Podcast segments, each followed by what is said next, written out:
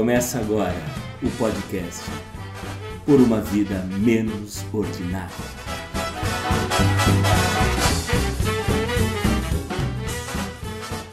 Segundo os dicionários, gentílicos ou, quando adjetivos, pátrios, são uma classe de palavra que designam um indivíduo de acordo com o seu nascimento ou residência.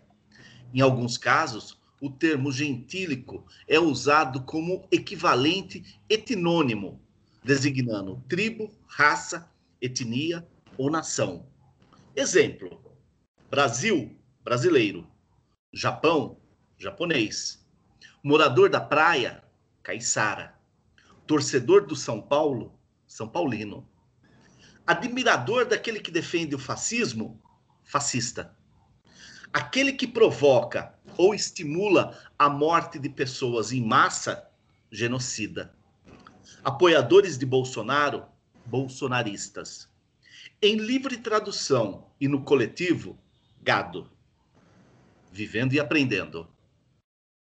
Por não termos feito o programa semana passada, aqueles que nos ouvem, os ouvintes, manifestaram seu descontentamento com o fato entre as muitas mensagens que recebemos, todas devidamente respondidas, uma foi curiosa, pois a ouvinte, Ana Lúcia Bueno, definiu o gentílico daqueles que acompanham o podcast por uma vida menos ordinária.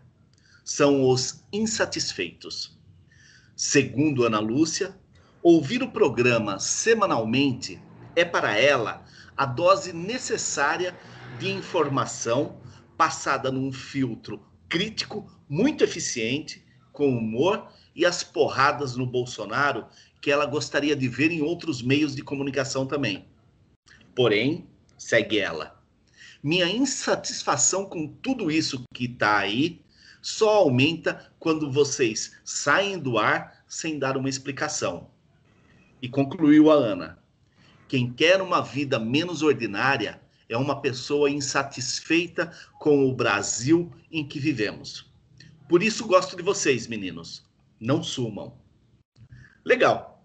Então, para Ana Lúcia e todos os insatisfeitos e insatisfeitas, os três patetas estão aqui para apresentar mais um pastelão desses tempos do mito. Sou Vanderlei Vieira e comigo estão Cristiano Perobon, e Juliano Chagas com suas orelhas em brasa e suas línguas afiadas. Cris, puxão de orelha logo no início dos trabalhos. Tudo bem com você? Tudo bem, fala aí, Ju, fala Vande. É, puxão de orelha assimilado. Vamos. Mas estamos de volta, hein? Estamos de volta, pilha recarregada. 35 graus aqui no interior de São Paulo, é, mas com bastante assunto aí para gente, a gente discorrer no programa. Bacana. Juliano Chagas, tudo bem com você? Tudo bem, Vande, fala Cris. Olá para os nossos ouvintes, e é sempre bom né, a gente ter esse feedback dos nossos ouvintes, né? É, realmente é, é, muito legal. É, e a gente aprende também com os ouvintes, né? Com certeza. Puxão de orelha é sempre válido e a gente fica mais esperto, mais atento e é, e é sempre muito bom dialogar com nossos ouvintes. Né? Espero que outros ouvintes também se manifestem é, e nos cobre, é, enfim, tudo que for possível a gente vai dar resposta aqui, com certeza. Ah, e, e saiba que você, mesmo tendo essa cara de bom moço, não foi poupado das críticas, tá? Porque foi, foi, dirigida ao trio, então é, ninguém se salvou dúvida. dessa vez. Gente, vamos começar o nosso episódio número 30 é, falando um pouco do Rio de Janeiro, né? E que eu nem sei por onde começar. Eu, olha, de verdade, quando é, a gente volta depois de uma semana de ausência e olha para o Rio de Janeiro, é, você não sabe quem é o preso da vez, quem é o, o a, a, busca e apreensão é, do dia nós tivemos no dia de ontem é, 50 mandados de busca e apreensão é, contra uh, os acusados ali da, naquela operação da Federação do Comércio do Rio de Janeiro, né? A Fe, FEComércio, né? E que é, se, se fala aí as primeiras notícias, né? As primeiras notícias dão conta de desvios aí na ordem de 355 milhões de reais, né? A partir ali da, da, da FEComércio, mas que pega bem no cerne mesmo do sistema S, né? Principalmente no caso do comércio, o SESC e o SENAC, né?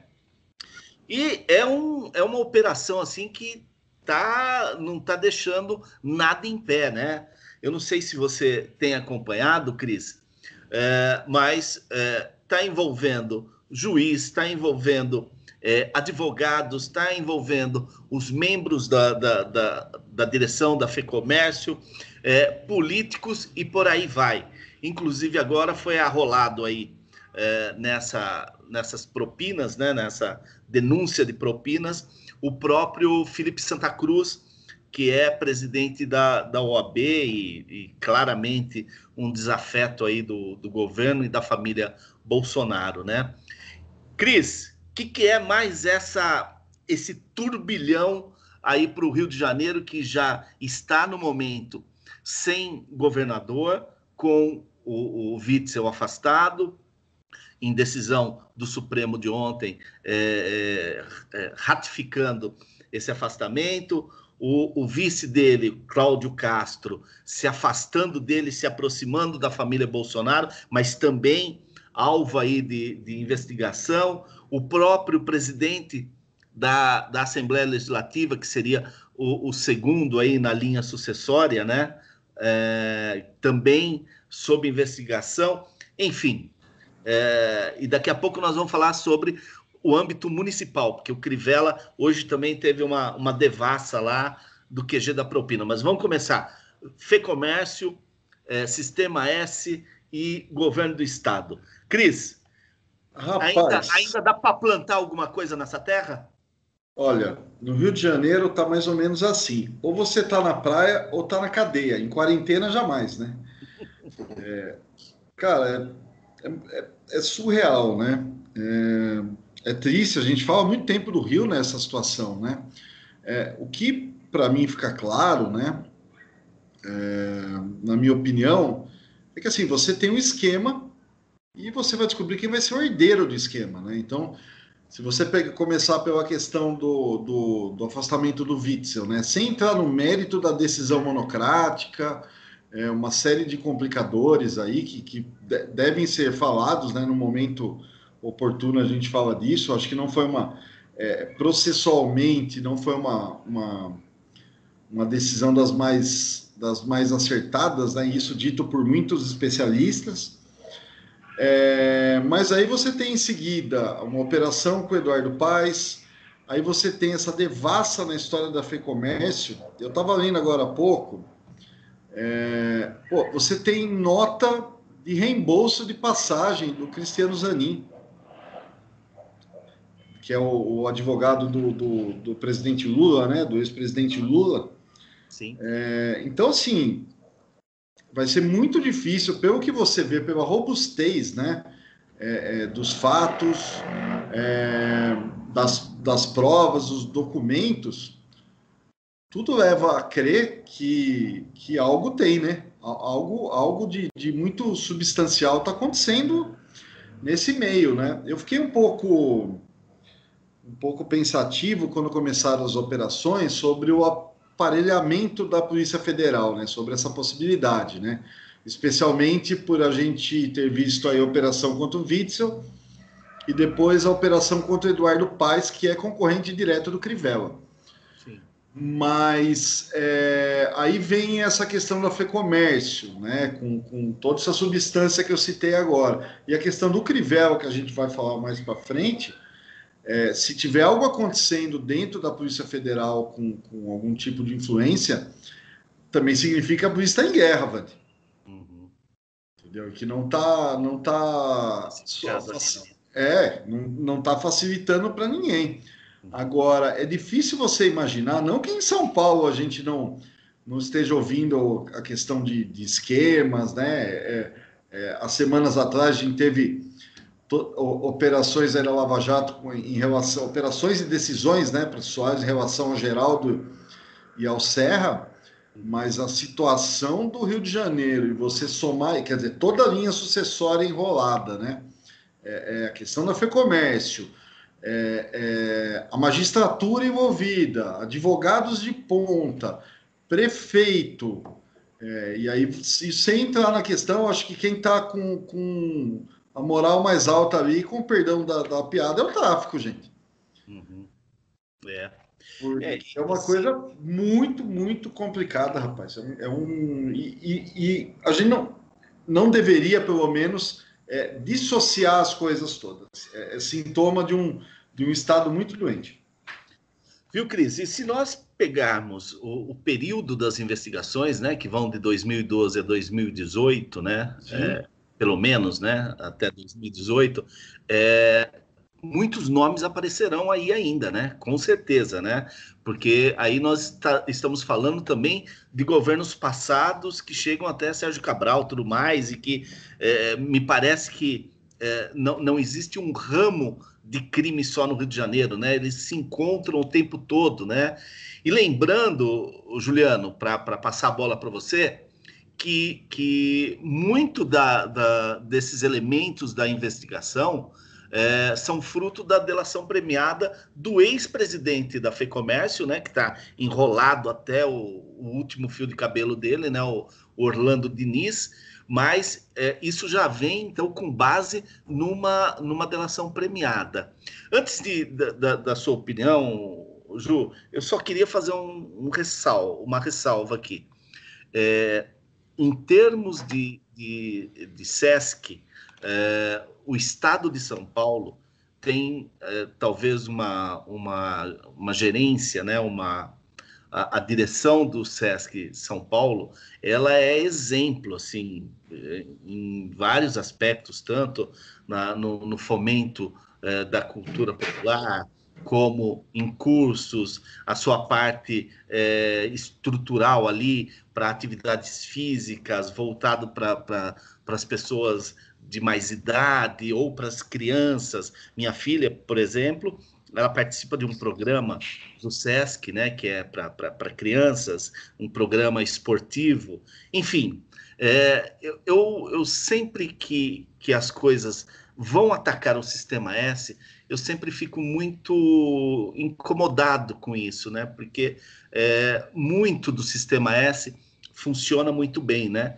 mas o sistema S já era um, um, um alvo incômodo para o Jair Bolsonaro desde a eleição, né? É, Cris, ô, Ju, é, é mais um escândalo e agora envolvendo uma estrutura que, de certa forma, é meio caixa preta, né? Que é o sistema S no Brasil, né? Só para explicar também, o sistema S é, são os serviços é, da indústria, o serviço do comércio, e o serviço de transportes no Brasil, né? Então é o Senac, o SESI e o SESNAT. Ju? Oi, Wanda. Então, é, justamente eu ia começar minha fala com essa sua definição, né, da importância tanto do SESC, né? Eu, assim, eu não conheço SESC no Rio de Janeiro, né? Nunca tive a oportunidade de conhecer como que funciona lá o sistema S. Mas como você já bem disse, aqui no estado de São Paulo funciona e funciona muito bem, né? Um, é um, se tem uma coisa que funciona bem é o, é, é o SESC, né? Com suas atividades, é um exemplo para o Brasil, né? De, de iniciativas positivas e que dão certo. Então eu espero que toda essa investigação não acabe também manchando o nome, né? Do, do, do SESC, enfim, do Sistema S, que realmente presta bons serviços à população e serviços assim não só de qualidade, mas com preços extremamente acessíveis, né? Sim. Muitos cursos até gratuitos, né? É, enfim, é, é, um serviço de excelência, né? Então, assim, a minha primeira preocupação quando eu li essa reportagem, essa denúncia, né? A denúncia é muito vasta, né? Muito grande, é até difícil de da gente compreender ela na totalidade. Uhum. Eu li é, pela, pela imprensa, tentei fazer aqui um resumão, mas é uma denúncia muito complexa, até para a gente poder né, destrinchar ela inteira. Mas, assim, eu concordo plenamente com você. Eu espero que não manche é, a imagem do Sistema S, do SESC, porque aqui no estado de São Paulo funciona e funciona bem. Eu não, ainda não tive a oportunidade de conhecer no Rio de Janeiro.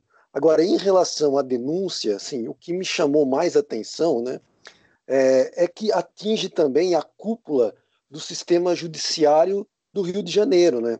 Um dos, dos denunciados, né, que é o advogado Eduardo Martins, ele é filho do presidente do Supremo Tribunal de Justiça do Rio de Janeiro, Humberto Martins, né? E ele está sendo acusado de receber cerca de 77 milhões, né, da FECom, da FEComércio do Rio, é, para influenciar decisões, né, de, de, ministros da corte, né?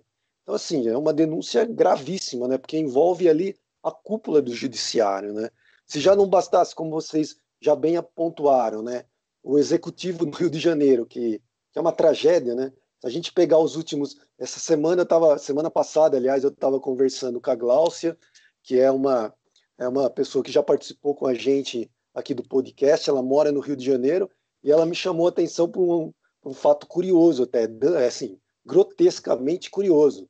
Os últimos cinco governadores do Rio de Janeiro já foram presos. Né? Então, assim, né, parece que o Rio de Janeiro faz escola, né? faz escola na cadeia, né, cara? É impressionante, cara. Parece que assume um ano, dois anos depois, o cara já está ali preso, ou acaba o mandato e vai preso, quer dizer, é, é grotesco. Né? A situação do Rio de Janeiro é grotesca. Né? Mas, assim, em relação à denúncia, o que me chamou realmente a atenção foi essa questão é, de atingir a cúpula do judiciário. Né? Quando a gente pensa que né, todo o trabalho do Ministério Público que tem sido feito do Rio de Janeiro, que, no meu entendimento, até no caso Queiroz, que nós já abordamos aqui também em outros episódios, tem feito trabalhos de excelência né, no apontamento. Parece que essa denúncia, como o Cris também já pontuou, é uma denúncia robusta, né, que tem elementos extremamente fortes né, de, de denúncia, sim, enquanto o Ministério Público faz um bom trabalho, seja ele estadual no Rio de Janeiro ou, federal, você vê que a cúpula né, do judiciário, que seriam ali é, os ministros do Supremo Tribunal de Justiça, me parece que também estão totalmente contaminados por essa corrupção, né? Que é um absurdo, né? Se a gente não pode, a gente já não pode contar com, com, os, com os, cargos executivos, né? Seja de prefeito, de governador, Agora, colocando em xeque também o judiciário, né? Aonde que vai parar o Rio de Janeiro, né, cara? Que situação que chegou o Rio de Janeiro, né? Situação de calamidade mesmo, absurda, né? E aí, para não querer estender muito o meu comentário, é, mas já entrando também num, um pouquinho numa outra pauta que a gente vai abordar, e ainda tem governadores ou mesmo ministros, né, o próprio presidente, que vai falar que a culpa aí é do servidor público, né? Porque aí é muito gasto, né? como se corrupção não desviasse dinheiro, como se rachadinha, como se toda essa lama de corrupção não desviasse dinheiro que é o dinheiro da saúde, no caso do, do Witzel, né?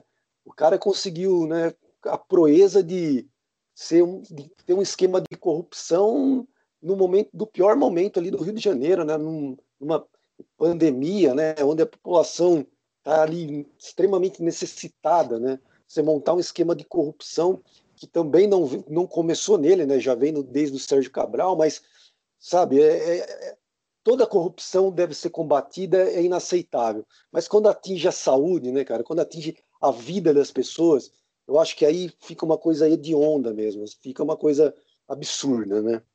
Eu não quero me prolongar muito no assunto, mas é o meu descontentamento. E quando a gente vê o judiciário também envolvido nessa lama toda, a gente vai recorrer a quem agora, né, cara? Fica difícil.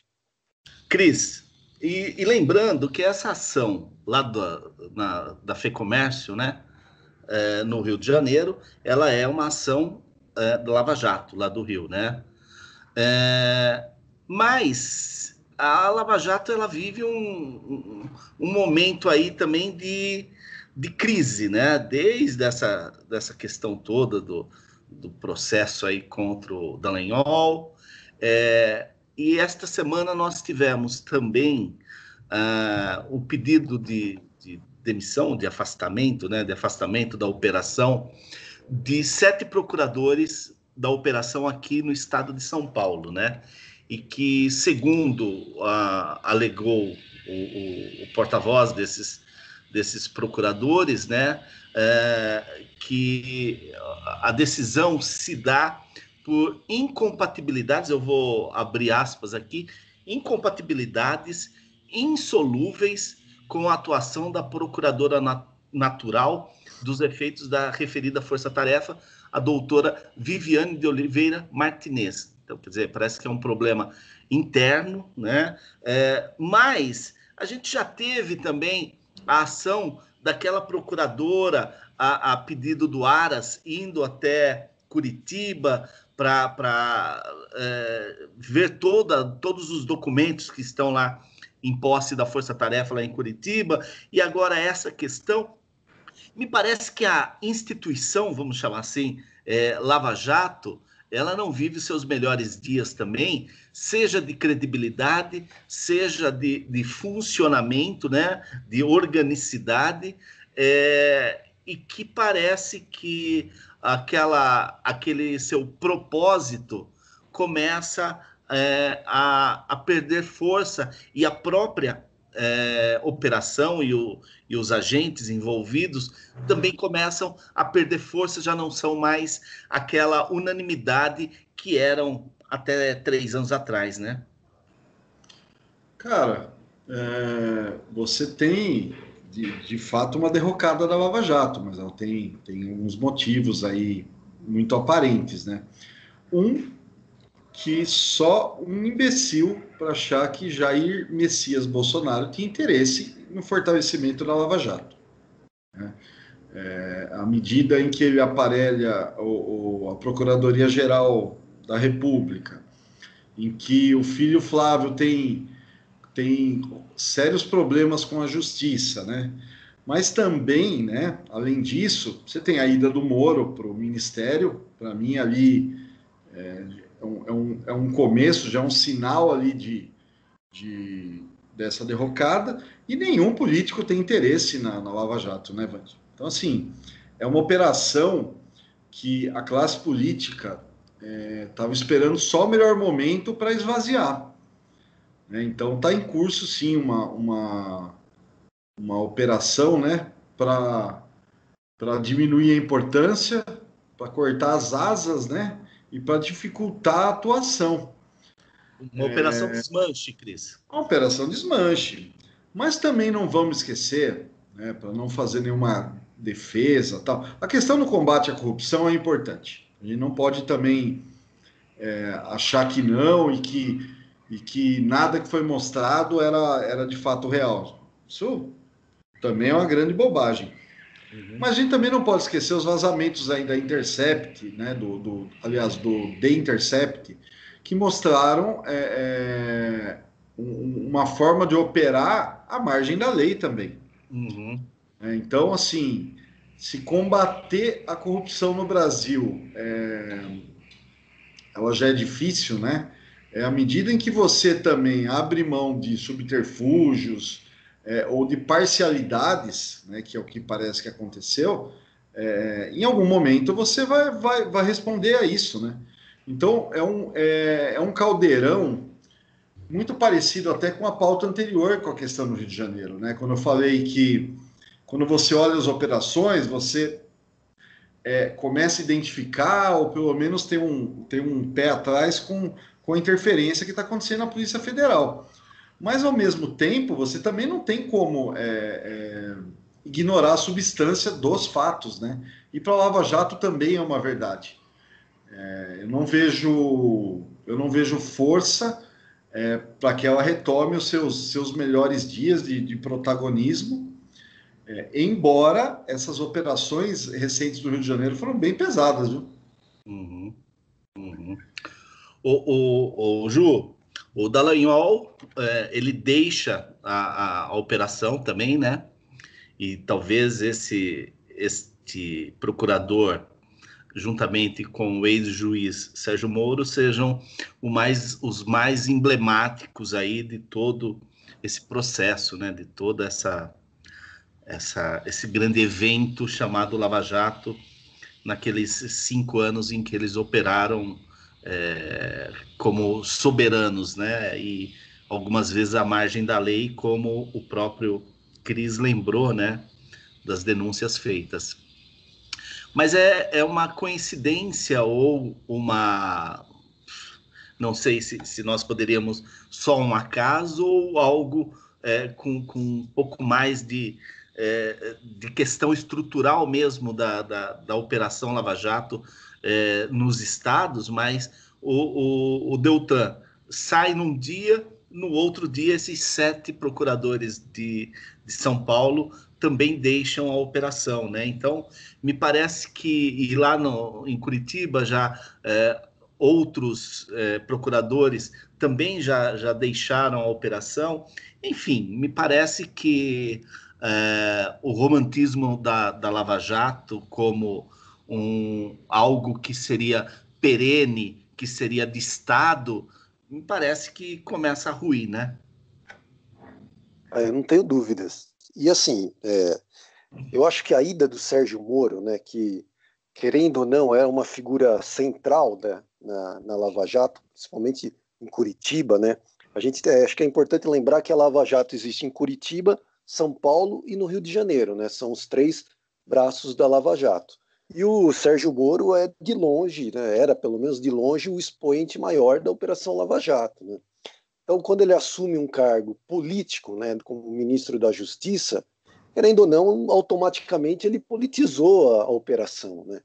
É, e como o Cris já bem destacou, né, as denúncias é, do Intercept também foram muito sim, pontuais e muito relevantes. Né? Havia alguns procedimentos dentro da, da, das operações, né, da Lava Jato, principalmente em Curitiba, que foram feitos sim à, à margem da lei, né, foram feitos de forma errônea, né, para dizer no mínimo, né. Então tudo isso é, acabou contaminando muito o ambiente, né.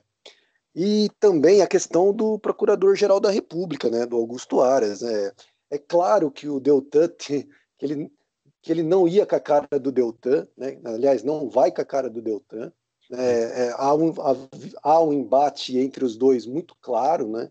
É, e, a, e, como a gente já falou nos outros episódios, né? A gente não sabe se esse embate é ali a, é uma possibilidade do, de dele assumir do Procurador-Geral da República assumir futuramente um cargo, né? Como ministro do, do Supremo, enfim, são é, são tantas vertentes, né? Políticas que infelizmente acabou contaminando a Lava Jato. Né?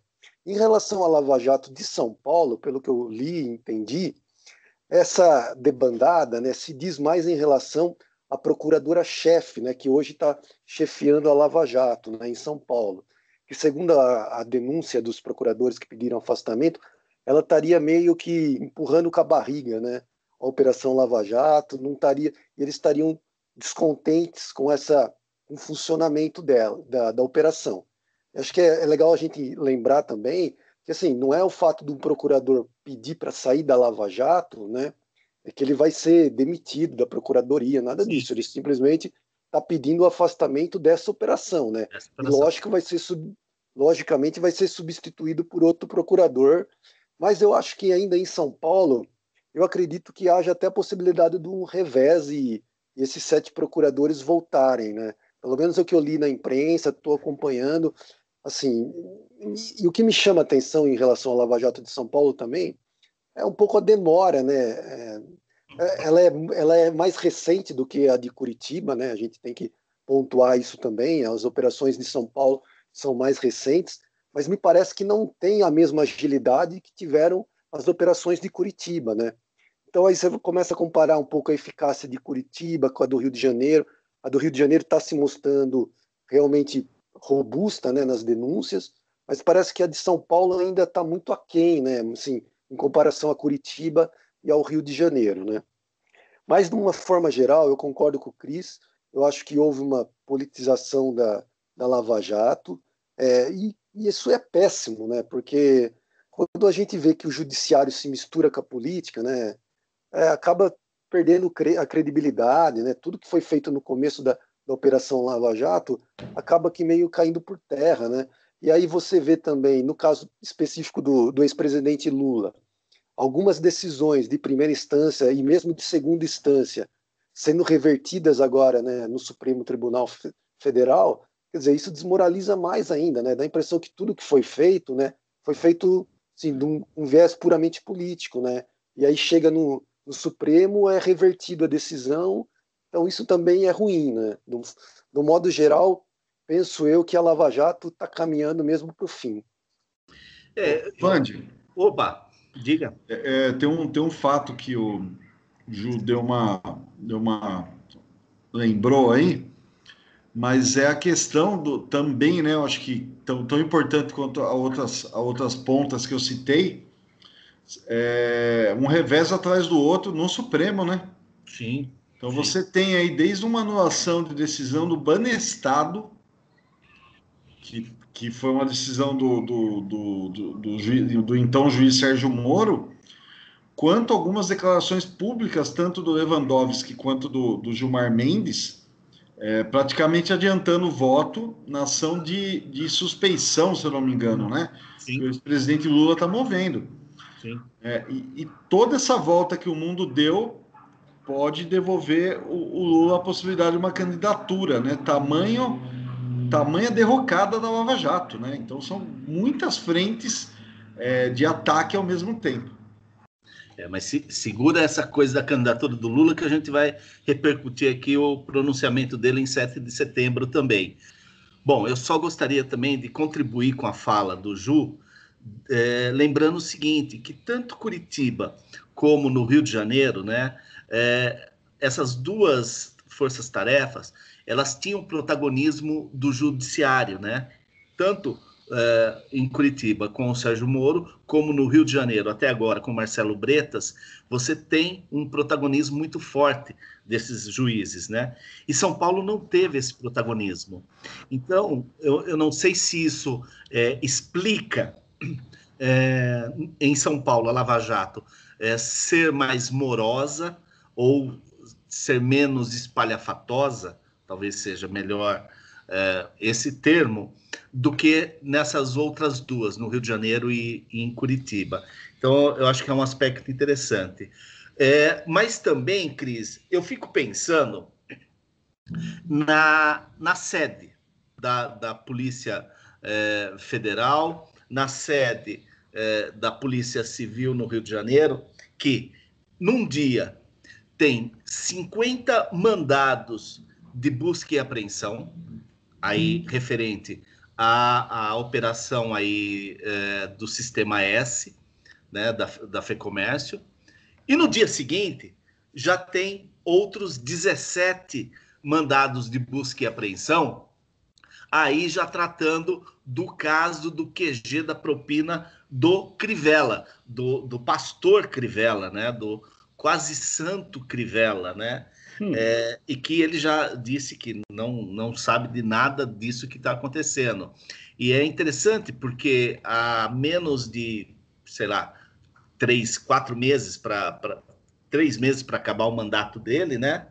É, segundo as investigações, as pessoas que foram alvo aí dessa busca e apreensão hoje é, são pessoas, principalmente o, o empresário Rafael Alves, né?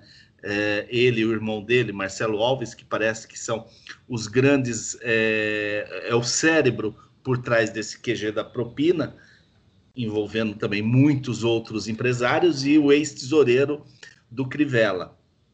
É, mas faltando três meses para o término do mandato do Crivella, ele diz agora que não sabia da existência disso, sendo que era operado dentro da prefeitura, né? Então, é, eu fico imaginando a sede é, de, de, dessas da Polícia Federal, da Polícia Civil, é, ao receber uma quantidade dessa de material fruto de investigação, né? Então, assim, como que o espaço físico comporta tudo isso? Porque é, uma vez no processo, isso tudo é digitalizado, mas nesse primeiro momento da busca e apreensão, vem esse material físico, né? E deve vir muita coisa, deve vir muito computador, deve vir muito papel, deve vir muito, é, sei lá, né? Que mais vem nessas apreensões.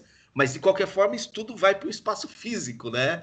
Então eu imagino a loucura que, que não deve ser o expediente é, dessas repartições num dia de operação é, gigantesco como essas duas que a gente está retratando aqui. Só para dar uma, uma aliviada antes da gente falar do caso propriamente dito, Cris.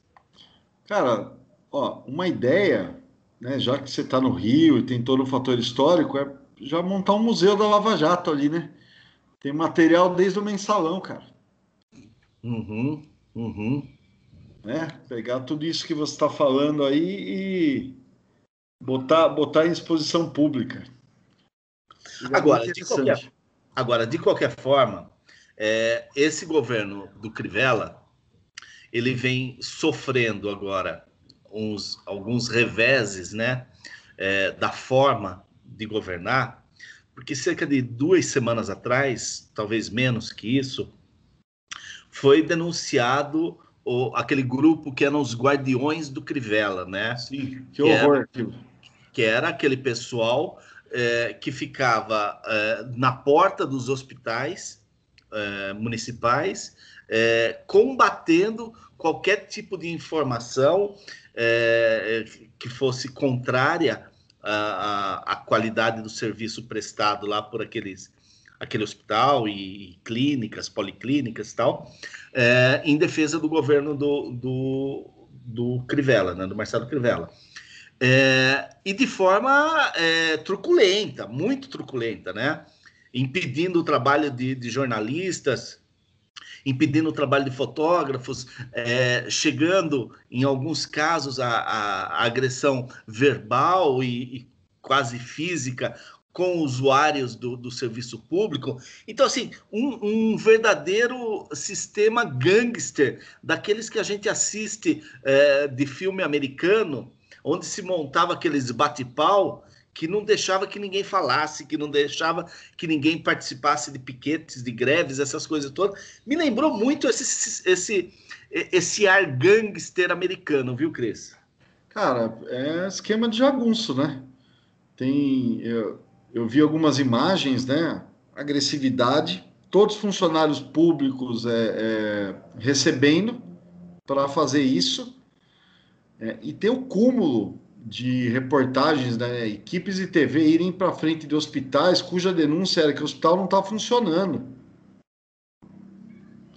Entendeu? Então, olha, olha o ponto que chega, né? Então, cidadão, é, é, contribuinte, ele é roubado, né? ele não tem o serviço prestado, ele tem o seu dinheiro é, destinado a, a funcionários aí fora de é, em desvio de função, né? claríssimo é, é, desvio de função, e ele não pode ser informado. Uhum. Né? Sob pena aí de. Né? Não, sob pena de sofrer uma violência, né? De, de apanhar de alguém. É, cara, eu. É, sim, é, é difícil comentar, viu? É difícil comentar porque eu começo a pensar quando que a gente ia imaginar? A gente imaginar um monte de coisa, né? Muita coisa deu, deu a gente deu errado no Brasil, deu certo, né? Da, pelo menos da redemocratização para cá. Já imaginar esse cenário, uhum. poxa vida, hein? É. O, o, o, Ju, e me parece que essa situação do Crivella também complica um pouco é, a família Bolsonaro, que estava é, começando a se aninhar ali com republicanos, né, com o partido ali do, do, do Crivella, até pensando aí na, na possibilidade de, de, de palanque juntos, tudo mais. O próprio Carluxo é, votou contra né, o, o, o, pedido lá de, de, de CPI do, contra o Crivella. Enfim, mas uma situação que deixa os Bolsonaros, e em especial nesse momento o Carluxo, numa, numa situação bem incômoda, não é não? Com certeza. Só um, um parênteses, viu, Cris? Você falou ah. de construir um museu da Lava Jato. O problema é que no Rio de Janeiro até museu pega fogo, cara. o, o, Estado é tão eficiente que até museu pega fogo, cara. Então, nós estamos estado do Rio de Janeiro tá ferrado de qualquer jeito, cara. Ai, ai, ai.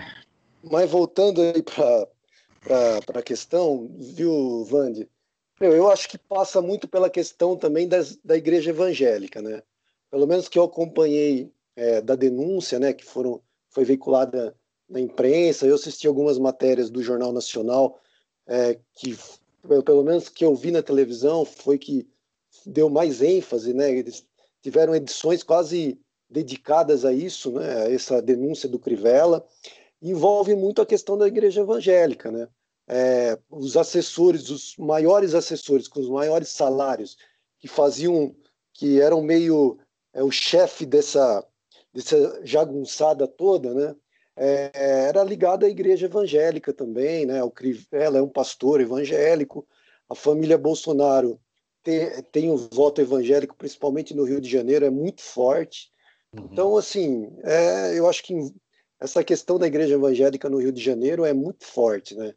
e de uma certa forma acabou também levando para a realidade política do Rio de Janeiro, né? Você vê cargos em comissão é, simplesmente ocupados por evangélicos, né? É, sem, claramente, né, pelo que eu assisti da, da denúncia, eram pessoas que não teriam menor condições de estar exercendo aquele cargo em confiança, né? Que é um cargo em confiança é um cargo de assessoramento, né? Deveria pelo menos ser um cargo de assessoramento um cargo mais técnico, né, que pudesse ali orientar o, o prefeito de alguma forma. Não, ali está é, tá claro que os cargos ali em comissão foram ocupados e usados justamente para combater e combater qualquer tipo de denúncia e de uma certa forma criar um escudo, né, para proteger o Crivella. Quer dizer, é absurdo, né? A situação da saúde pública no Rio de Janeiro é um absurdo, como foi demonstrado nas reportagens, né? seja ela estadual como municipal. E quando uma pessoa chega, ela não consegue ser atendida, como bem destacou o Cris, ela não consegue ser atendida, ela é roubada, né? porque o esquema de corrupção que envolve a saúde no Rio de Janeiro é gigantesco, ela é roubada e ainda ela tem que calar a boca, né? porque senão ela corre o risco ainda de levar umas porradas na entrada da, de uma UPA ou de uma unidade básica de saúde, quer dizer, é o fim do mundo, né? É o fim do mundo. E quando eles começaram a bater na imprensa, eu acho que aí é a importância da imprensa, né?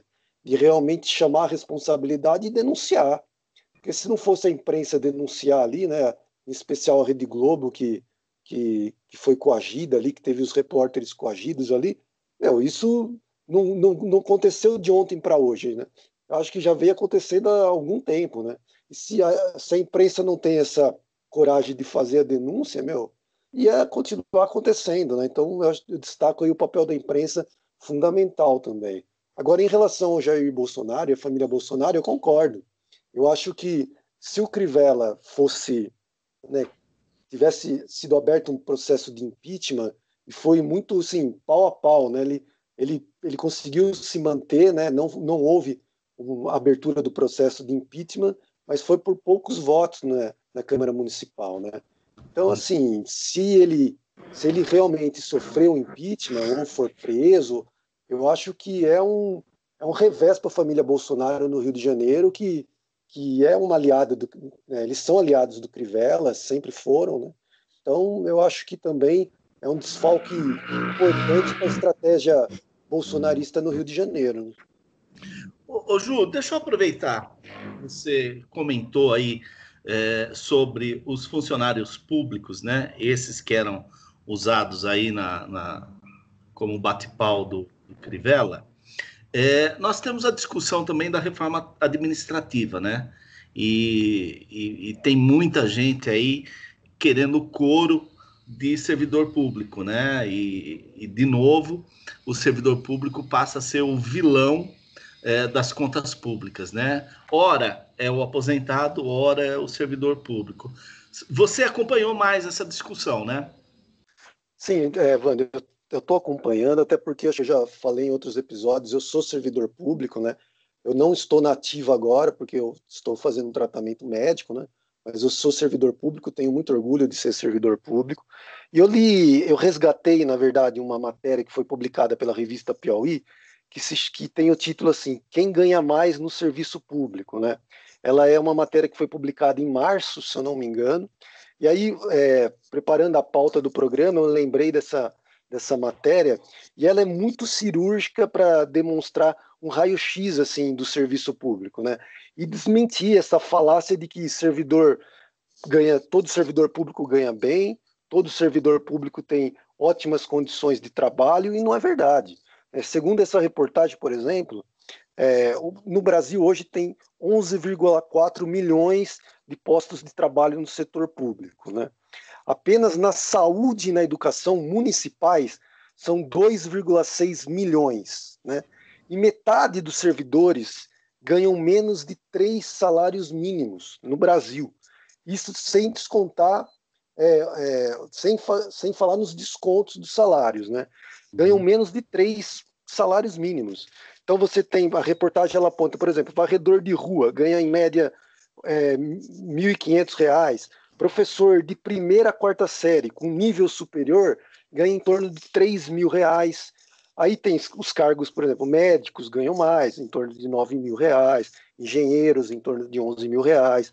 Mas se você vê um, esse raio-x, é, o judiciário é o que mais ganha, o legislativo são os servidores que mais ganham, os militares, e todos esses estão fora da proposta apresentada né, pelo, pela presidência da República, enfim, pelo executivo. Por exemplo, um auditor fiscal da Receita Federal, né, ganha em média 30 mil reais. Um procurador de justiça ganha em média 37 mil reais. Então, assim, é, um, é muita diferença em relação a outros servidores, né? É, então, assim, colocar todo mundo dentro do mesmo, da mesma cesta e falar que ah, o servidor público ganha bem, o servidor público tem uma estabilidade que não deveria ter. É, e, e esse ponto da reforma administrativa pega, primeiro, a redução de salário inicial do servidor, é, fim de progressões e fim da estabilidade. Para mim, tudo isso é grave, mas o, é, o fim da estabilidade, para mim, é assim, é uma, é, um, é uma paulada na cabeça, né? do, não do servidor, mas do Estado brasileiro. Né? A gente que conhece um pouco o serviço público sabe que se o servidor público não, não tiver estabilidade, né? não tiver segurança, meu, facilmente ele vai ser corrompido, corrompido e essa corrupção que a gente está cansado de falar, ela só tende a aumentar, né? Que a pressão para que o servidor se corromper vai ser gigantesca, a ameaça em cima do servidor vai ser gigantesca se ele não tiver essa estabilidade. O que tem que ficar claro, né? Eu acho que para os nossos ouvintes é assim: servidor público não obedece um governo, não obedece um partido. O servidor público é subordinado ou do município, ou do estado, ou da federação. Ponto. Ele não pode simplesmente ser obedecer um governo que está de plantão ou obedecer é, exclusivamente um prefeito, um governador. É, não estou dizendo que ele tem que ser insubordinado, não é isso. Mas é, a gente sabe que existe corrupção no serviço público. E se o servidor não tiver essa tranquilidade, uma estabilidade, justamente para poder combater essa corrupção, essa corrupção só tende a aumentar. Outro aspecto em relação ao fim das progressões, por exemplo, eu sou servidor público. A gente sabe que o servidor público, do modo geral, ele é avaliado. Existe uma mentira dizer, ah, o servidor não é avaliado. Ele é avaliado. O que tem que ser revisto é o tipo de avaliação, que na minha, na minha né, modesta opinião, ela sim apresenta alguns erros. Por exemplo, muitas vezes você é avaliado por pessoas que não têm a sua competência técnica. Então, como é que uma pessoa que não tem a sua competência técnica vai poder te avaliar? Né? Você pega aí um cargo em comissão que não tem experiência nenhuma dentro da sua área, e esse é o cara que vai dizer se você pode progredir na carreira ou não. Quer dizer, é absurdo, né? É um, são formas absurdas que foram implementadas no serviço público. Eu acho que nesses aspectos cabe sim uma revisão, mas não da forma que foi apresentada, né? Como se o servidor público tivesse uma vida boa, como se o servidor público não pudesse ser mandado embora. Ele pode ser mandado embora.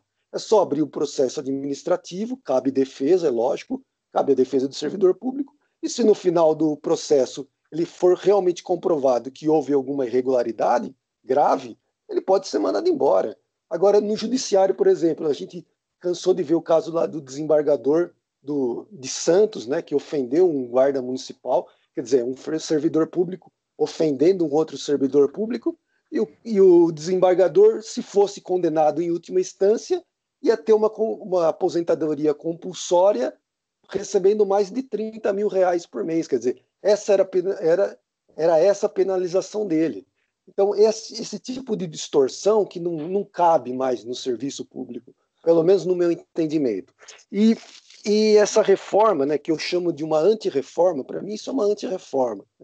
E essa antirreforma, ela não muda nada, ela não ataca o judiciário, ela não ataca o legislativo, né?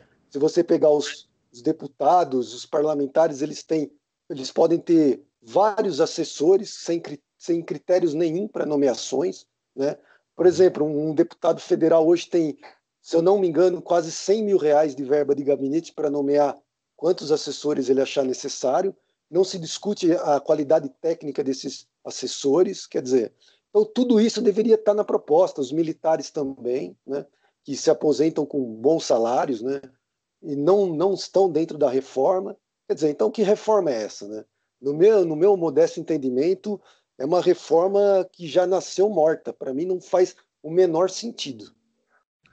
É, só, só atualizando a, a informação, é, para o deputado federal, a verba mensal né, de gabinete é de 111.675,59, ele podendo pagar o salário para até 25 é, assessores, né? E tem um outro aspecto nessa sua fala, é, muito lúcida, é, que é interessante e não se discute também, Juliano, que a forma da contratação por edital para o serviço público no Brasil, ela não permite uma carreira também, né? Porque uh, esse servidor ele será contratado é, para aquela atribuição a qual o edital é, é, destinava, e é, esta pessoa não terá uma, uma, uma evolução na carreira. Ela poderá até vir a ter uma evolução salarial, mas não na carreira. Então, ele não poderá se transformar dentro da sua vida no serviço público em outra coisa que não aquilo para a qual ele prestou o concurso da, do, do referido edital, não é? Exatamente. É, Para mim também há um equívoco nesse caso. Né? Por exemplo, se eu, eu ocupo uma função administrativa, por exemplo, é, eu só vou ter oportunidade de ocupar um cargo de chefia, né, que deveria ser um, através da meritocracia, né, se o, se, o, se, o, se o servidor público for bem avaliado, deveria ser um critério de ele ocupar um cargo de chefia, mas a gente sabe que os critérios são muito mais políticos do que técnicos, né? Acho que nós que conhecemos um pouco o serviço público sabemos disso, né? Se você não, se não existir um alinhamento desse servidor com o, governa, com o governante de plantão, né, da ocasião, ele dificilmente, é quase impossível ele ter uma ascensão na carreira, ocupar um cargo de chefia ou de coordenação, é muito difícil, né? Então, assim, existe meritocracia no serviço público? Não existe. Né? Uhum. Infelizmente, não existe. Quem trabalha no serviço público sabe disso. Não existe com raríssimas, raríssimas, é, raríssimas exceções. Mas, no modo geral, não existe meritocracia no serviço público, justamente por essa falta de avaliação, né? essa falta de oportunidade na carreira mesmo, como você já bem destacou. Né? Uhum. A pessoa presta um concurso, está lá no edital que a função dela vai ser esta, e ele vai se aposentar 40 anos depois na mesma função, né? sem uhum. muitas vezes ter a oportunidade de ter ocupado um outro cargo de chefia, de coordenação, de direção, enfim. É, é, e é disso que nós estamos falando, né? E aí a comparação que é mais bizarra para mim é tentar comparar isso com o setor privado, né? São realidades completamente diferentes em função hum. disso mesmo que eu falei, da questão da corrupção. E a gente tem que pontuar também, será que, os, que a, a, por exemplo, a terceirização que já existe no serviço privado, né, que é, do, que é do serviço privado está entrando no serviço público de uma forma muito forte, né? É, você vê algumas funções, alguns cargos que já são totalmente terceirizados. Isso melhorou a gestão pública? Né? Essa é a discussão que a gente também tem que fazer. Esse tipo de terceirização deu mais eficiência para para a eficácia da gestão pública, a gente vê o que está acontecendo no Rio de Janeiro, né? Essa terceirização da saúde, vamos construir hospitais às pressas, vamos construir. O que, que acontece? Corrupção, corrupção, corrupção. Então, eu acho que esse não é o caminho. O Cris, e o, e o serviço público, ele é, é talvez assim a, a, o retrato mais bem acabado é, da personalidade do brasileiro, né? Que é aquele cara que é, mete o pau no serviço público, depende do serviço público, né? Uma, a, a, grande maioria da população brasileira depende do serviço público, é, mas que o sonho dele é arrumar a tal da boquinha para ir trabalhar no serviço público, né? Não, sim, sim. Então, é, um exemplo disso são os Guardiões do Crivella, né? Isso, isso é uma coisa que tinha que acabar, né? Esse tipo de, de nomeação, esse tipo de desvio, né? É, você tem toda razão no comentário, Vani. Mas, é, além da, da questão aí da, da reforma administrativa, é, que é muito fácil sair metendo pau, né? E todo mundo fala que vai perder a boquinha. É, ela não pode ser primeiro que uma reforma do Estado. Uhum. Como é que você vai falar de carreira se a gente não tem um projeto de Estado? Servidor para que, que órgão? O que, que precisa parar em pé ainda? Qual tipo de serviço? Qual é a qualidade? Qual, qual é o objetivo a ser atingido por aquele, por aquele serviço? Porque a impressão que dá, é, impressão não, tá? A certeza que passa é que é, é uma reforma para dar algum tipo de satisfação. Né? O próprio Paulo Guedes falou que, que é, é, no alto ninguém ganha muito, né? nas carreiras não ganham muito, mas se for, se for só para cortar número, então vamos também fazer o telemagogia, quarta metade do Congresso, quarta metade dessas verbas. Uhum. Se for só, só para só limpar o Excel, é mais fácil começar de cima. Uhum. É, não tem sentido você fazer reforma administrativa sem saber para que essas carreiras, o que o Estado brasileiro vai atender. Uhum. Nosso Estado é pesado, é, é, é, é ineficiente em muitas coisas, entendeu? É, então, para mim, é mais uma, mais uma pataquada que a gente está vendo, a exemplo de reforma tributária mandada pela metade, é, é, é, liberal que quer criar imposto, né? Então, vai, vai na mesma linha. É, eu, é claro que eu não conheço o funcionamento do, do Supremo Tribunal Federal, mas é, eu pego ele como exemplo, porque se nós formos é, contabilizar aí a quantidade de cortes que nós temos, né? Então, nós saímos do Supremo, para depois ir para o Superior Tribunal uh, de Justiça, depois você tem os tribunais específicos, né, de trabalho, enfim. Aí nós temos uh, os tribunais dos estados, né, e depois nós temos uh, os juizados, os fóruns, né, de primeira instância. Mas eu vou pegar o, o, o, Supremo Tribunal Federal como exemplo, porque talvez ele norteie o funcionamento da, uh, de tudo que vem abaixo. O Supremo Tribunal Federal tem 11 ministros e 256 funcionários para cada ministro. Meu Deus. 256 funcionários para cada uh, ministro. É, esses 11 magistrados, né, ministros uh, da corte, eles custam meio bilhão de reais por ano. Então, é, o, nós estamos falando de uma estrutura é, caixa preta, é, hiper infla, inflada, né, com muita gente, é, com custo altíssimo e com benefícios é, que estão para além, para muito além da pessoa normal, né, da pessoa comum, do cidadão comum. Então, é, talvez essas distorções que o, que o Juliano tão bem relatou para a gente, é, talvez por isso seja tão sentido na unidade básica de saúde, né? Talvez por isso seja tão sentido naquela escola é, do, do, interior ou mesmo de, de cidades de, de, médio porte, mas que nós sabemos que tem a escola melhor e a escola do bairro é, com, com mais carências também é uma escola é, com, com, com, é, com menos recursos, né?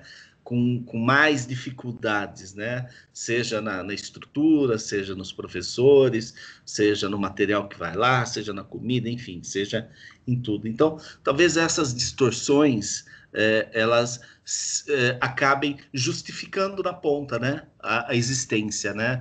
De tanta precariedade é, para serviços essenciais que o Estado deveria prestar ao cidadão pagador de impostos. É...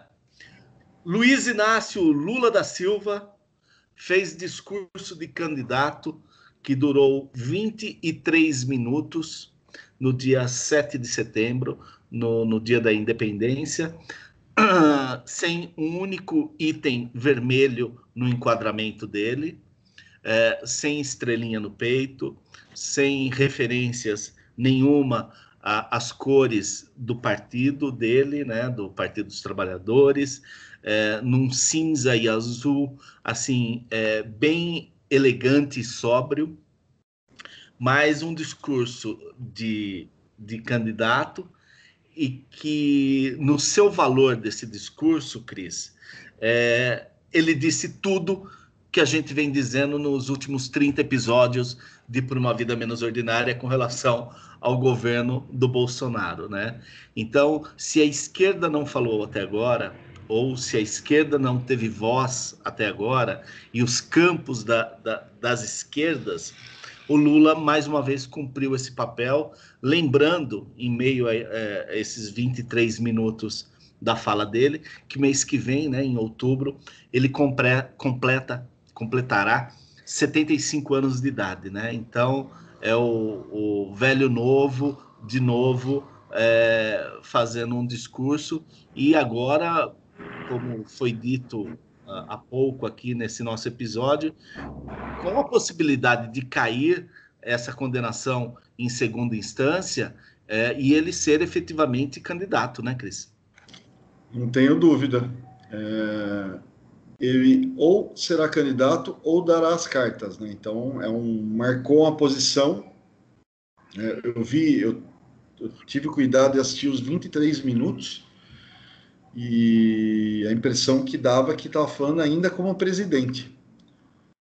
É, tanto isso acontece também pela ausência de quadros que a gente vem falando há um bom tempo é, e ele retoma uma posição que, que foi dele por, por muito tempo, né?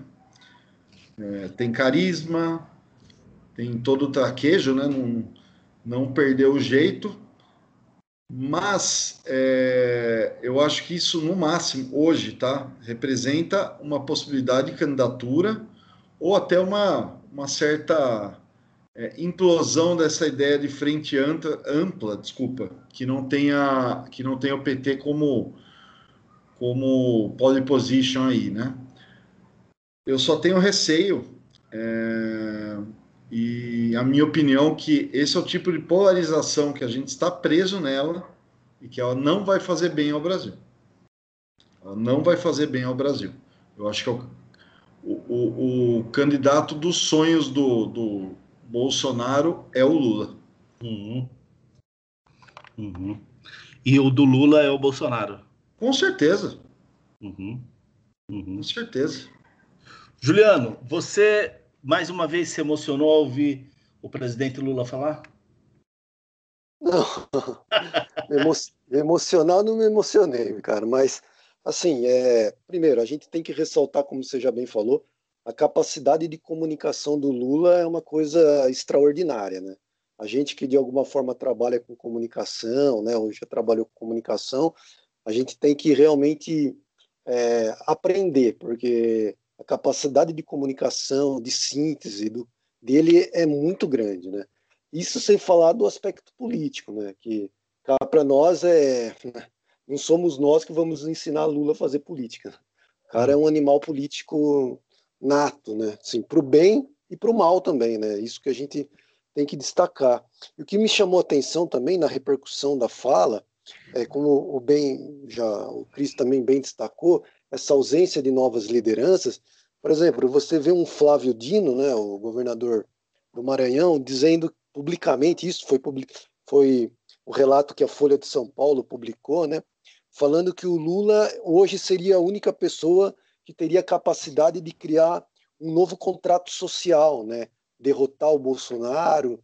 Enfim, quando a gente pensa que novas lideranças estão surgindo, aí você vê uma fala, por exemplo, dessa do Flávio Dino, a gente percebe que, infelizmente, nós estamos sim carentes de novas lideranças, né? É, então, a, a uma possível candidatura do Lula, se acontecer mesmo, né, cabe aí uma decisão judiciar, do judiciário, porque hoje ele é inelegível, né? Mas se isso acontecer, a gente não sabe como que vai, como isso vai ser encaminhado. Ainda são faltam dois anos, né? Mas se ele tiver a possibilidade de ser candidato, eu não tenho dúvidas do que será. Pelo menos para essa fala que ele fez, no, esse discurso, né, de, no dia 7 de setembro, me, me pareceu fala de candidatíssimo, né? É, mas por outro lado também é, é ruim, porque né, o Cris também falou da polarização, eu concordo. Vai continuar essa polarização entre a esquerda e o Bolsonaro. Eu acho dificilmente é, algum candidato de centro né, possa entrar em cena rapidamente e ocupar esse espaço. Enfim, é, eu acho que a candidatura do Lula ela tem um aspecto positivo, mas também tem um aspecto extremamente negativo, que é a incapacidade de se criar novas lideranças no país, né? A gente vai ficar sempre refém de, de pessoas que, que, no meu ponto de vista, pelo menos, não precisariam voltar à cena política, ou não deveriam, na verdade, voltar à cena política, né? Acho que ele deveria se preocupar em se defender, né? Primeiro provar a inocência dele, né? Se é que é inocente, provar a inocência dele, e depois, né? Já foi duas vezes presidente. Eu acho que já já deu a contribuição dele para o Brasil, né? Eu pelo menos penso assim. É, eu, eu, gostaria de ver novas lideranças, né? É, o Fernando Haddad, que para mim é um bom quadro, né? Dentro do PT, talvez hoje seja um dos melhores quadros, mas também está longe de ter essa força política que tem o Lula, né? Tanto é que a última, na última campanha ele usou aquela máscara do Lula a campanha inteira, né? Para fazer essa identificação imediata do Lula, quer dizer, essa dependência do Lula ainda, né, na esquerda brasileira, ela pelos, né, tem um significado pelo tamanho que é o Lula do ponto de vista político, mas isso também é ruim, né? no meu ponto de vista também é ruim, né? porque não, não abre possibilidade de novas lideranças. Mas voltando para o discurso dele, né, que, que é a nossa pauta, realmente chamou atenção.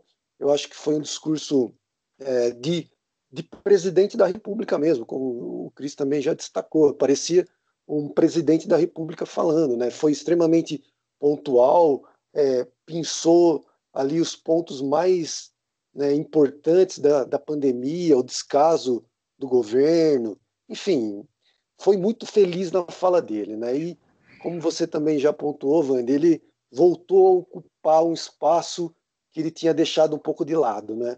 Ele voltou com essa fala a recuperar o seu protagonismo. Viu? É. Oi, Cris, pode dizer. Não, e, e, um, e, uma coisa que me ocorreu aqui: a sacada dele fazer isso num 7 de setembro, uhum. entendeu? Mostra o espaço que ele tem. Uhum. Né? Qualquer outro, né? Não é só a ideia, né? Quando fala pela sacada, tá pela possibilidade, né? Quando você cria um, um, uma peça de comunicação ou uma ação, né? Que isso é mais do que uma peça, é uma ação. Ela tem, ela precisa de contexto, né? O Lula tem contexto para isso, para fazer isso em pleno 7 de setembro. Então é botar a pata lá e, e, e, simplesmente marcar um território.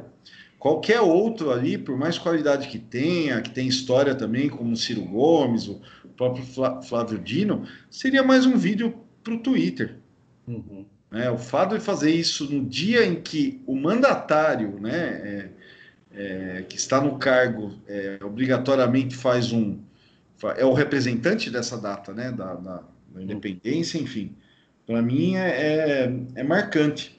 É, e é o tipo de situação que, se concretizada, eu não tenho dúvida que coloca os dois no segundo turno. porque é, te põe numa posição em que você é anti-Bolsonaro, que você nunca votou no Lula, mas te põe numa posição é, é, de dar esse voto para o Lula, e o contrário, né? Uhum. Uhum. É, e, e mais uma vez a gente precisa ressaltar que a, a oposição ao Bolsonaro ela é cada dia menor, né? Cada, é. cada dia é, ela, ela está mais sumida. E, e o PSDB, que vinha é, num processo de definhamento desde a, da, das últimas eleições, né? Desde a, de, do início desse processo todo, com a denúncia do AS e tudo mais, hoje é praticamente um, um, um ex-partido, né? Para fazer uma brincadeira aqui, ele praticamente é, ele existe é, de cartório só, né? Existe porque tem é, prefeitos, governadores, parlamentares é, exercendo mandato, mas a gente percebe que não existe, inclusive, uma reação partidária é, para tentar é, sair dessa situação que vive hoje, né? Verdade. E, e ter o Lula é, voltando a se manifestar, eu acho que vai ser muito importante é, a gente analisar o resultado das eleições, como a gente já fez um programa falando sobre isso também com o Paulo Maleba, mas nós podemos a, analisar o resultado das eleições municipais, principalmente nas capitais, principalmente é, perceber o que esse, esse auxílio emergencial é, vai dar de dividendos políticos para o Bolsonaro, principalmente na região norte e nordeste, é, e o que esse suspiro do Lula pode fazer com as eleições, né? Então, nós temos um cenário bem interessante daqui até, até novembro, né? até o final de, de novembro, quando dia 29 tem o segundo turno aí é, nas localidades onde tem segundo turno, é, mas é o Lula voltando a se apresentar. É, existe uma, uma questão aqui em São Paulo, né, que é interessante, que também a gente conversou muitos meses atrás, que era a possibilidade da família Tato indicar o candidato em São Paulo, e a gente falava naquele momento que é, a família Tato é, comanda o, o, o, PT na cidade de São Paulo, e aconteceu realmente que o, o pré-candidato do PT é o Gilmar Tato, que já foi secretário de transportes, já foi deputado, deputado estadual, federal, mas de qualquer forma, é, não é um cara que agrada ao Lula. Eu acho que muito nesse perfil que o Juliano fala, né? Nesse perfil de Haddad, nesse perfil do próprio Boulos, né? Que, que me parece que o Lula teria muito mais simpatia é, hoje é, num discurso de esquerda é, mais, mais ideológico, né? Do que esse discurso burocrático que vem com a família Tato. Mas, de qualquer forma, o resultado das eleições agora em novembro serão bem interessantes para a gente analisar é, o futuro, né, o 2022 e como que essa, esses partidos vão se reorganizar a partir da, uh, dos eleitos, né, dos novos eleitos. Não é isso, Juliano? Com certeza, não tenho dúvida. É que eu, assim, sem querer ser repetitivo já sendo, né, como o Cris também já destacou, essa falta de novas lideranças, né, Vandy? É, mesmo dentro do PT, né, cara? O Lula, a, figura do Lula é tão grande, né, que e é lógico a habilidade política dele também de não deixar outras lideranças crescerem mais do que ele, né? Essa que é a verdade, né? A própria imagem do Fernando Haddad, né, meu? É, ele é, foi ministro da, da Educação, na minha opinião, foi um bom ministro, mas também não teve essa projeção política, né? É, até pelo tamanho do Lula mesmo, né? Um cara que tinha que ir até Curitiba para ficar ouvindo o Lula, as recomendações do Lula mesmo preso, né? A gente vê que a limitação do candidato, enquanto candidato, eu quero dizer, né? É, assim, a grandeza política do Lula dentro do PT e dentro da esquerda é tão grande que limita muito a ação dos outros candidatos, né? É, em relação a São Paulo, eu tenho acompanhado e eu concordo com você. Eu acho que, é, por exemplo, o Guilherme Boulos é um, é um candidato que o Lula tem muito mais identificação do que o Tato, né? Assim, do ponto de vista político, né? Como também uma figura que está despontando politicamente no país, né? Uma figura de esquerda, né? Enfim, eu acho que, é, infelizmente, é o que eu falei, a candidatura do Lula, para mim, ela tem o seu lado positivo, mas também tem o seu lado negativo. O meu o lado positivo, que eu vejo que hoje, eu acho que seria o único candidato capaz de derrotar, é, possivelmente derrotar o Bolsonaro. Eu não vejo outra figura política que teria hoje essa capacidade. E do ponto de vista negativo, é, é um candidato também, é um, é um político que acaba sufocando outras lideranças políticas. Né? Então, é, essa é a minha, minha percepção. Beleza. Bom, gente, é, eu vou fazer a atualização aqui do, do nefasto número de mortos pela Covid-19 no Brasil. É, eu acho que tem um número aqui que vale a pena a gente comentar, né? Que até o momento, para o dia de hoje, 129.522 mortes né, pela Covid-19. São 4 milhões 238 mil, e mais alguns números aqui, mas é, arredondando, 4 milhões 238 mil testes positivos. E o detalhe que nas últimas 24 horas nós tivemos 40.557 é, novos positivos. Ou seja, me parece que feriadão e, e, e essa abertura descontrolada que a gente é, tem visto aí nas últimas semanas, me parece que esse número de novos infectados ele voltou a oscilar para cima, que é sempre um risco, não é isso não, Cris? Não, com certeza. É, a pandemia não acabou, né? É, pelo menos para os profissionais de saúde, né, que o digam. É, você tem um número elevado ainda de, de mortes, embora você já tenha é, um declínio em, em, boa parte dos estados, mas é, parece que, né, do ponto de vista aí das pessoas aí na rua, parece que a coisa acabou, né, gente? A gente está contando 127 mil mortes, como você falou, com uma naturalidade. Desculpa, 128. 29. 129, 522. Perdão, eu não, não ouvi bem. 129.522 vidas. Isso. Né? E a gente está contando isso com uma naturalidade, né? Não, as pessoas não têm receio. É... Que pena, né? É. Que pena. É... e a gente vai continuar contando é, é mortos, infectados. Né? Hoje mesmo eu eu eu estava zapeando ali no, no Instagram e vi um, um, amigo lamentando a perda de um tio, uma foto de, um, de uma pessoa ali que não tinha mais que 55 anos, sabe? É, então, assim, é muito duro, muito triste é, o que está acontecendo de fato e a forma como está sendo tratada, né? Uhum. Com cansaço, né? Com, com essa quarentena longa, com a necessidade de se trabalhar, tudo isso é, é, perfe é perfeito de se entender. Mas de uma hora para outra também as pessoas resolveram decretar o fim da, da, da pandemia, todo mundo foi para a praia. É, não que cada um não tenha, viu, Vande, Ju, com, com, com, com o contexto que a gente vive, eu acho que cada um vai ter uma história de uma exceção que abriu de um familiar que foi ver, de, de uma ou outra pessoa que recebeu, é, de cortar um cabelo, de fazer uma corrida, né?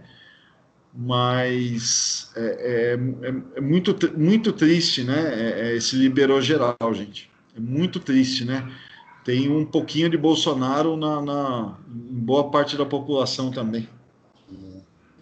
E, Ju, e como eu disse, você, a gente contabilizar 40 mil novos testes positivos no dia de hoje, dizer, nos, jogam, nos joga para um patamar é, alto novamente, né? E mesmo o, o, os mortos diários, né? O número de mortos diários que, que vinha caindo. É verdade que ele vem caindo, mas a gente não saiu da casa aí dos 900 ainda, né? Então é muita gente, né, cara?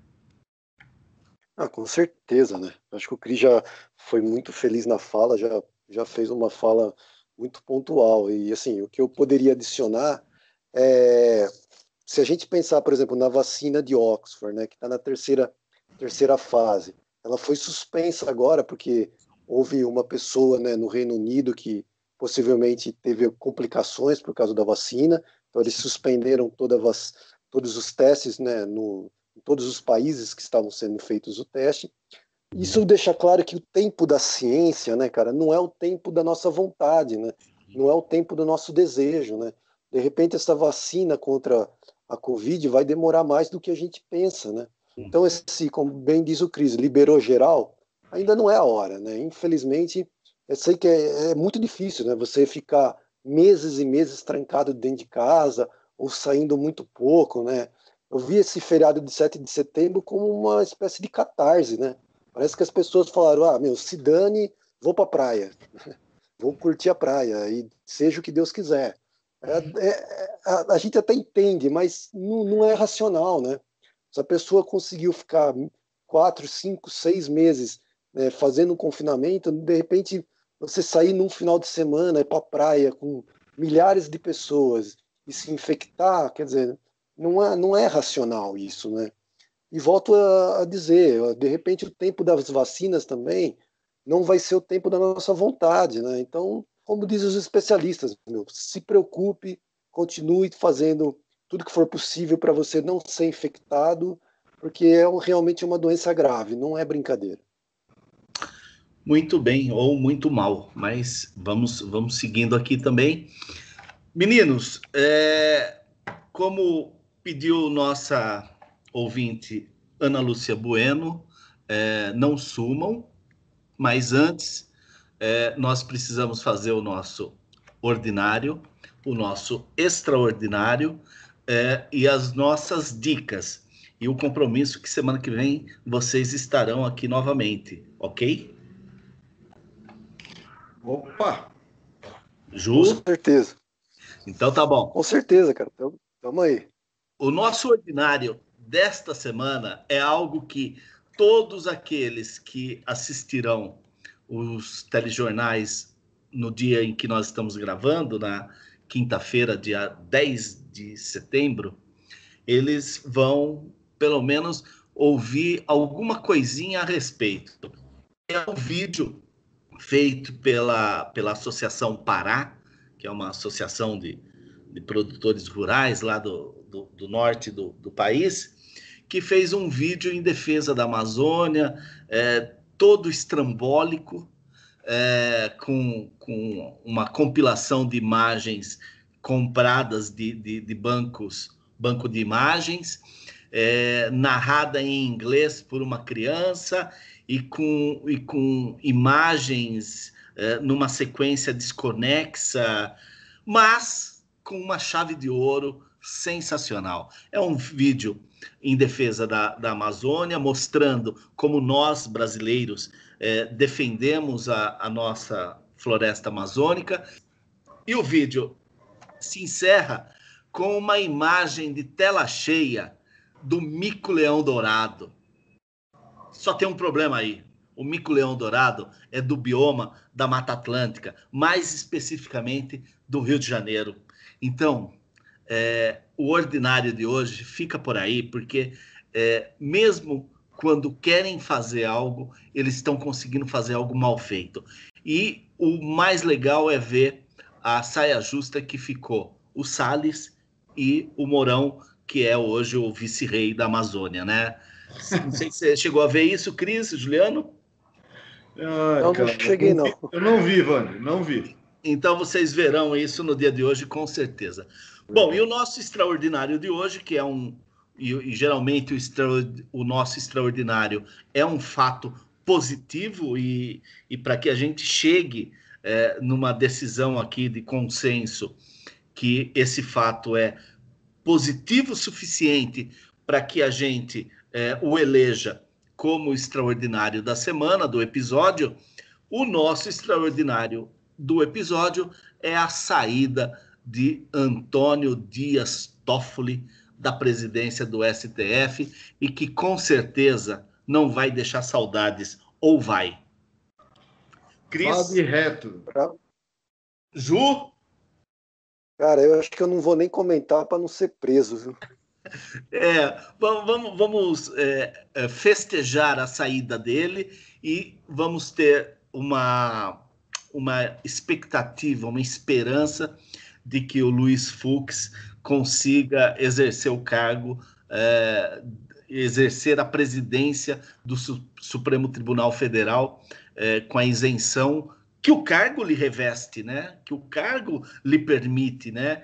Que como chefe de um poder independente, ele consiga sê-lo. Meninos, vamos para nossas dicas de hoje. É, se vocês me permitem, eu tenho uma única dica e vou passá-la agora. É uma banda que eu descobri recentemente e de uma forma interessante, porque eu assisti novamente um filme, um filme de 2017, uh, eh, aquele filme Chefe, uh, e dessa vez eu prestei atenção uh, na, na, trilha sonora. E aí, entre a, as muitas músicas cubanas do filme, tem uma que não é cubana, que tem uma pegada de New Orleans. Aí eu fui procurar saber quem era essa banda essa banda se chama Hot Eight Brass Band.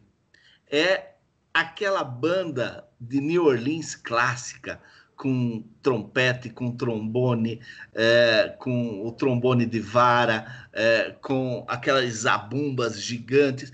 Cara, é um som sensacional, é, vale muito a pena. E o mais legal, que a sensação que eu tive quando eu ouvi a, o, o, disco todo, né, o álbum todo, a vontade que você tem é de ir para o meio da rua e, e, ouvir uma banda dessa passar tocando e você ir atrás dela. E, meu Deus do céu, com uma caneca de chopp de um litro e meio na mão e esperando que não houvesse amanhã. Essa é a minha dica de hoje, tá aí na descrição do nosso episódio. Cristiano Perobon. É, minha dica é um livro é, o autor é o Primo Levi e o livro é A Trégua, né? Então, o Primo Levi é um dos maiores escritores, é considerado um dos maiores escritores do século XX, né? E ele tem nos seus livros trazendo a, a terrível experiência de um prisioneiro e sobrevivente de Auschwitz, né? Mas esse livro é, é, é, ele tem, tem uma diferença, né? Que é, em tese, quando você sabe da, do que se trata o livro, que é, é momento em que os, os soviéticos chegam, né? Então, ao final da guerra, né? Os alemães perdem. Então, você supõe ali que dali para frente são só flores, né?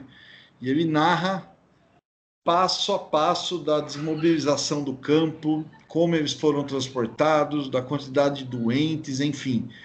É, e com uma riqueza de observação que, que só dele, entendeu? É, é, o livro é lindo é, e recomendo aí. Acho que é uma, uma, uma, uma leitura imprescindível. Cris, se você me permite uma carona na sua dica, por favor. Eu, eu gosto muito de Primo Levi também. É, eu gostaria de indicar um outro livro dele que eu acho essencial para entender a saída dessas do, do, dos, dos presos, dos judeus que estavam nos campos de concentração, que é Se não agora quando, se não eu quem. É um livro sensacional e lembrando que o Primo Levi, ele era químico, né? Sim. Por profissão, e ele suicida-se no fim da vida, né? É, então, apesar de ter passado pelos horrores do campo de concentração, ele resolve dar fim na própria vida, já com uma idade avançada, mas o, o texto dele é, é, é, fundamental, é necessário. Juliano? Não, eu também tenho só, só uma dica, estou econômico também.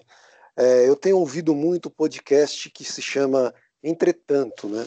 É um podcast que ele é feito pela, por uma professora de economia da USP, né, a Laura Carvalho. Acho que ela está bem atuante aí nas redes sociais. Possivelmente vocês até conheçam ela. E pelo Renan Quinalha, que é professor de Direito da Unifesp, né? Então, assim, é um podcast interessante porque eles pegam temas pontuais, né, da semana, mas com um viés tanto do economês, como eles dizem, do economês e do juridiquês, né? Então eles têm essa pegada jurídica e, e econômica em cima de um tema. E eles trazem também convidados muito interessantes para fazer esse bate-bola. Enfim, é um podcast que eu tenho ouvido bastante e é muito legal, muito bom. Fica aí a minha dica, então, podcast Entretanto. Ô Ju, você não quer deixar também na descrição é, do nosso episódio a matéria da revista Piauí sobre o, a reforma sim. administrativa? Acho interessante. Posso sim. Posso sim. É uma, é uma leitura, acho que assim, fundamental para quem quer entender um pouquinho o funcionalismo do serviço público, né? Como que como está estruturado o serviço público, né, tanto nos municípios, no estado, na federação. Eu achei a matéria muito interessante, muito boa. Deixo sim a descrição. Olha, então, antes que eu chame a música de encerramento, quem tiver mais alguma coisa para falar, que fale agora ou cale-se até semana que vem. Eu tenho dois recadinhos rápidos aí, né? Um é que a gente tá perdendo correspondente na Itália e ganhando um em Londres, né? O Gil tá, tá se movendo para Londres, já estruturou a ida lá, é, então logo a gente pode marcar alguma coisa com ele e deixar aqui um, um abraço aí que Logo, logo a gente vai, vai, vai querer saber como as coisas andam por lá. E outra é uma dúvida que eu queria de, é, é, dividir com vocês, né? Por que, que o Queiroz depositou 89 mil reais na conta de Michele Bolsonaro? É, meu amigo, é a pergunta de um milhão de dólares, né, velho? Ô, ô, Juliano, Aliás, bota um milhão de dólares nisso. Ô, Juliano, então, eu gostaria de pedir para você que até para que a gente possa fazer o registro histórico também, que você deixe na descrição do nosso episódio a pergunta. Por que, Bolsonaro, por que o Queiroz depositou 89 mil reais na conta da Michele, sua esposa? Vai que ele responde, né? Vai que ele tem um dia de sinceridade e responde. Vai que responde, vai que responde. Meninos, valeu. Abraço, gente. O programa foi muito bom. É, é, eu sinto saudades de vocês, tanto quanto os nossos ouvintes, tá bem? Com certeza. Muito bom, gente. Bom, e o encerramento da, da, do nosso programa fica por conta dessa banda que eu sugeri, né? A Hot 80 Brass Band. É, e a música que sobe para descer a nossa cortina é It's Real, ok? Abraço, Tchau, tchau. Até povo. semana que vem. Até mais. Abraço. Até mais. Tchau, tchau. Keep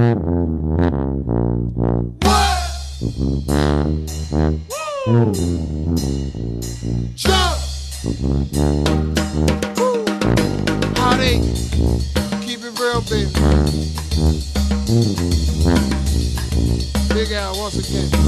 Beautiful. This real, we ain't talking no shit. Everybody jump when the high they hit this real. We ain't talking no shit. Everybody jump when the high they hit this real. We ain't talking no shit. Everybody jump when the high they hit this real. We ain't talking no shit. Everybody jump when I hide it. You paid more for your fit than you paid the band. So parade ain't shit without how they plan. Some of these fake ass clubs saying we down bad. Cause now we demand a couple more grand. A few kept it real was like, and what? They ain't care how much the eight price go up. Long as they, they jump, they ain't worrying about it. But if the parade be bunking, ain't gonna be crowded. This is spiritual.